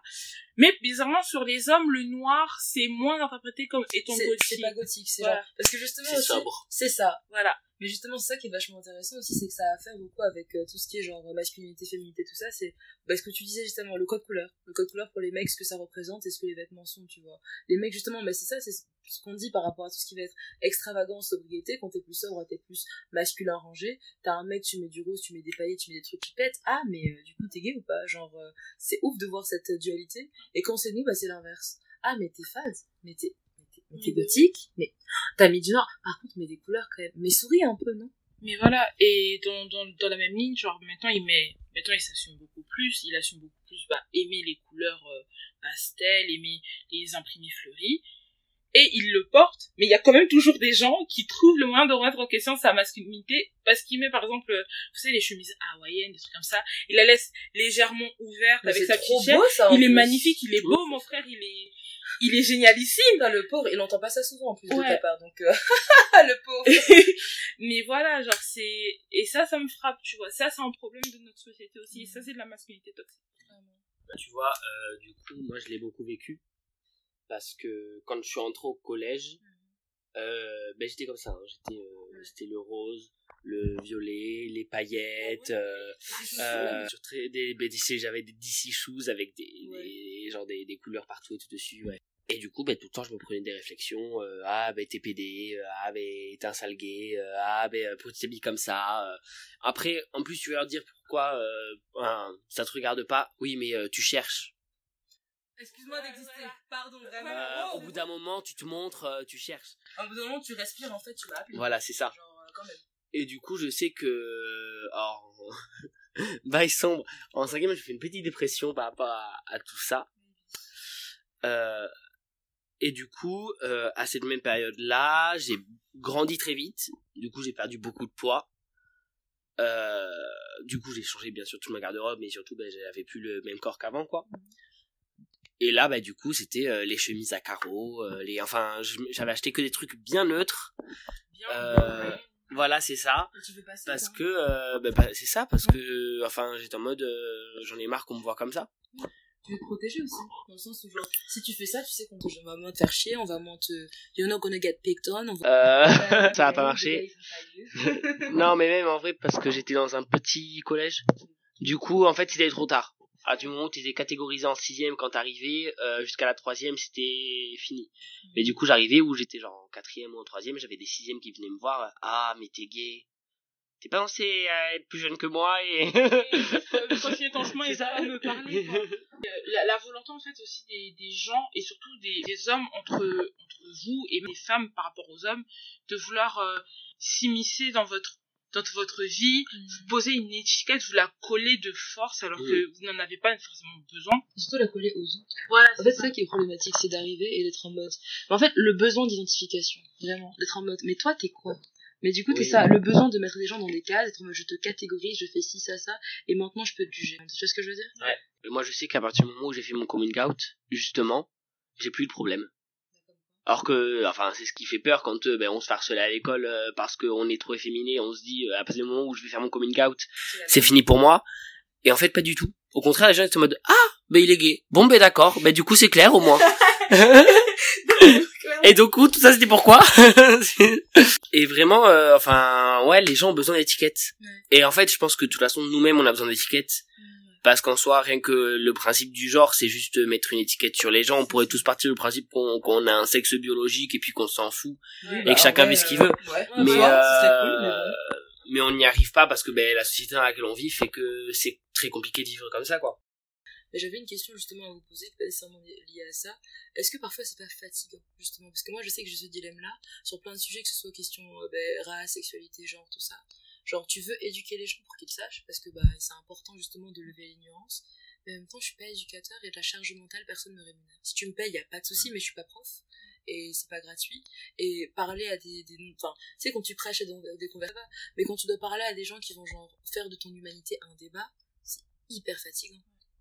Bah, par rapport à ça, bah, les gens sont pas forcément informés sur juste. Euh... Les, les gens de la L G B T, juste L G B T à l'ancienne, donc maintenant L G B T Q I A plus, n'en parlons pas, donc déjà... Plus, surtout. Ouais, euh, le plus. Le... Gender fluid, what, what. Donc... J'aurais marre d'avoir ce débat. c'est, c'est, c'est, cette explication-là de... Alors, c'est quoi hein. Non, mais voilà, et en plus, moi, voilà, genre, je, je m'identifie comme étant cisgenre hétérosexuel, mais ça m'empêche pas de m'éduquer sur les autres sexualités, les autres identifications. Mm-hmm. Et donc, être face à des gens qui sont cisgenres hétérosexuels, mais qui ne prennent pas ce ton-là, moi, des fois, ça me fatigue. Mm-hmm. Clairement. Parce que je me dis, moi, je prends, je prends le temps de le faire. On est dans un monde vaste où forcément tout le monde n'aura pas les mêmes croyances, les mêmes idées que toi. Et surtout ton expérience euh, universelle. Voilà, c'est ça. Mmh. Donc prends le temps de t'informer pour pouvoir aussi discuter avec quelqu'un, mmh. échanger juste de manière platonique et évoluer et, et prendre le bien et respecter la personne, prendre le bien qu'il peut t'apporter sans préjugés, sans pourtant remettre son humanité en question et évoluer en fait. J'avais un collègue euh, avec qui je débattais beaucoup parce qu'il était très ignorant sur euh, tous ces sujets-là, d'identité, d'identité sexuelle, d'identité de genre, et qui avait des propos vraiment très très violents, euh, surtout envers tout ce qui était la communauté transsexuelle, euh, transgenre, euh, gender fluide, euh, tout tout ça, tout, ouais, t- surtout plus que la sexualité, surtout sur tout ce qui est euh, le genre, il avait vraiment des des stéréotypes et, et des des avis vraiment violents. Et oui, je suis d'accord, c'est épuisant, expliquer, mais d'un autre côté, euh, je me sens responsable en fait de le faire. C'est surtout quand je sais que c'est des gens qui ont que moi qui peux le faire pour eux, parce que dans leur entourage ils ne connaissent personne d'autre à part moi qui peut le faire. Donc ben on y va. Ouais, voilà. C'est dur, c'est vraiment dur et c'est Et c'est un travail que des fois, le faire toute seule, mmh. dans une communauté de deux cents personnes qui ont des, des, des, des vues, parce que, bah, chrétienté, bonjour, très conservateur. Forcément, c'est au bout vrai. D'un moment, c'est, c'est dur parce que tu te prends des claques, mais des gens qui te disent, bon, bah, déjà, toi, regarde comment tu t'habilles de manière générale, donc, euh, voilà. Tu vois déjà les personnes en face de toi, mais tu te dis, non, mais quand même, je vais le faire. Parce que, imagine, un jour, il rencontre une personne. C'est exactement ça. Voilà, qui, qui est, qui est vraiment, qui se considère comme gender fluid, par exemple. J'aurais eu l'opportunité d'éduquer cette personne et d'éviter peut-être qu'il y aurait eu une altercation. Une et je, je ouais, voilà.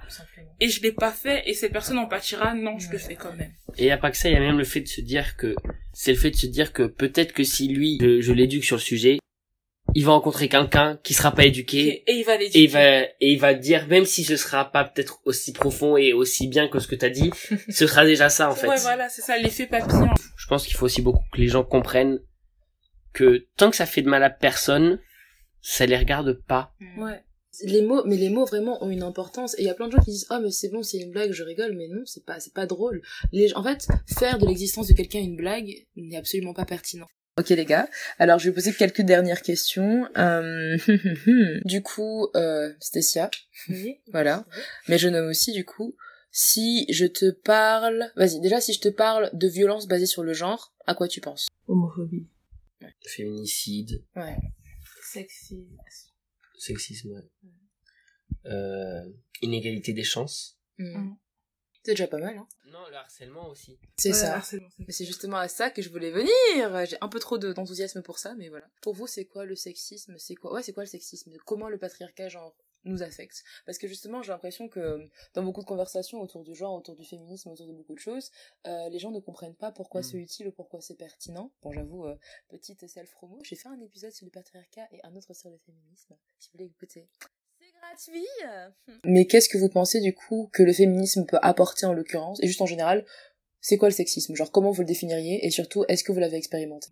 C'est, une... c'est la discrimination, clairement, par rapport au fait que tu sois dans le genre féminin, que tu t'identifies ou que tu es perçu comme étant dans le genre féminin. Mm-hmm. Et du coup, c'est beaucoup, à mes yeux, d'inégalité au niveau du travail et des choses de manière générale. Mm-hmm. Par exemple, euh, ma mère, prendre des hommes à maman, mmh. elle a changé énormément de boulot. Elle a eu, euh, elle a travaillé pour euh, cinq agences au moins différentes. Mmh. Pourtant, elle fait le même travail que mon père. Elle est comptable comme lui. Mon père a toujours un boulot stable, même quand on devait réduire les effectifs, c'était jamais lui qu'on allait virer. Mmh. Mais néanmoins, quand, ma, quand c'est venu bah, autour de ma mère, je me souviens que ça, c'était les personnes qui se sont fait virer, c'était que des femmes. Mmh. Pas des hommes. Pourtant, elle faisait partie des personnes les plus compétentes, de ce que je sais, parce qu'après, ma mère, elle est comptable, donc je sais à peu près ce qu'elle fait. Mm-hmm. Elle fait partie de personnes compétentes. Mais néanmoins, comme c'était une femme, mm. elle s'est fait virer avec plusieurs femmes, et donc cette société est restée qu'avec des hommes. Et ça, tu vois, c'est ce que moi, j'entends dans le sexisme. Mm. C'est pas laisser, en fait, la chance... En fait, déjà, on doit toujours se prouver, mm-hmm. prouver qu'on est meilleur qu'un homme, mm-hmm. même si on a fait le même parcours d'études, on est parti dans les mêmes écoles, même des écoles supérieures, on valorisera toujours l'homme par rapport à nous dans, dans notre travail. Et mmh. ça, c'est un problème pour moi, parce que c'est inégalitaire au niveau des chances, et surtout, bah, genre, elle est compétente, gardez-la, quoi. Ouais. Rendez-vous service, en vrai. Voilà. Moi, je vais être plus large que toi. Je dirais que pour moi, le sexisme, c'est le fait d'attribuer deux genres différents aux hommes et aux femmes, et de prendre pour euh, principe que le, le rôle de l'homme est plus important que celui de la femme, ah, tout simplement. Ouais, ouais. Mais dans tous les domaines, pas que dans le travail, ouais. dans l'égalité des chances, dans tout, en fait. Ouais. Euh, ah, je sais pas si tu vas en parler dans le podcast ou pas. Mais vas-y, raconte mais, quand même. Euh, c'est par rapport au féminisme. Et, euh, et du coup, quand je suis allée te chercher des livres, je savais que tu voulais euh, des livres sur le féminisme euh, écrits par des auteurs afrodescendants. Mm-hmm. Et du coup, je suis allé voir une vendeuse pour savoir où ça se trouve, parce que moi et les livres, on n'est pas copains, donc euh, clairement, la librairie, je la connais pas par cœur. Euh... Et quand je lui ai dit ça, la vendeuse s'est décomposée devant moi. Quand tu lui as dit quoi spécifiquement ? Je lui ai dit, euh, j'aimerais, euh, euh, je, je cherche des livres sur le féminisme euh, euh, venant d'auteurs afrodescendants. Euh, des femmes, des personnes racisées, ouais, ouais, voilà. Enfin, voilà quoi. Et, et là, elle a regardé, elle a fait, euh, mais euh, j'ai un rayon féminisme. Mais après, c'est tous les mêmes, donc... Euh...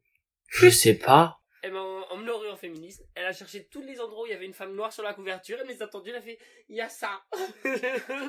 J'ai dit « Je vais chercher tout seul, ne vous inquiétez pas, ça va aller, je vais aller plus vite que vous. » Ça montre que... Comment dire ? Alors que le féminisme devrait être global, parce qu'il y a plein d'enjeux totalement différents selon tous les... toutes les femmes qui existent. Enfin, chacune ont... ont leur enjeu, ont leur environnement, ont, ont leurs expériences avec le féminisme qui est différent par rapport à leur environnement. Et pourtant, c'est jamais pris en compte. C'est ça. Et puis même dans tous les cas, en fait, un truc qu'on oublie beaucoup, c'est que le féminisme, euh, le féminisme ne sert pas qu'aux femmes, en fait. Le féminisme sert, sert à tout le monde, dans le sens où, genre, être féministe, c'est pas dire, oh mon dieu, je prône la supériorité de X Y. C'est, c'est vouloir l'égalité, mais au-delà de, au-delà de ça, c'est vouloir, enfin, donner la possibilité à tout le monde d'être, en fait, tout ouais, simplement. Et d'avoir des choix. D'avoir des choix et des opportunités. C'est ça, des choix et des opportunités, même tout simplement. Au niveau genre interpersonnel, c'est remettre en question nos attitudes problématiques envers nous-mêmes, c'est ne pas se mettre, s'imposer de standards, de standards ou de catégorisations inutiles, c'est-à-dire, tu es une femme, tu peux être ce que tu veux, t'es un homme, tu peux être ce que tu veux, si tu es une personne, du coup, trans, quelle que soit ton identité de genre, tu es, et on va pas te mettre d'attribut X Y, tu peux avoir une position dans le monde, tu peux faire les choses que tu veux, tu peux exister librement, sans qu'on parte du principe que ton humanité est une honte, euh, est un, est un péché, ou... Euh...